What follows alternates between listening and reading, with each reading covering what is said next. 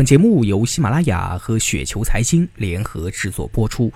生财之道尽在雪球财经。大家好，我是主播小璐。那今天呢，在节目的开始之前呢，小璐先跟大家说一嘴啊，今天的这一期节目呢会非常的短，但是有一些道理呢，确实是只需要那么几句话，短短的概括呢就可以了。好了，那话不多说，今天呢为大家选送的这篇稿件呢是来自于雷公资本，选股你究竟在选什么？我们说到选股这件事情呢，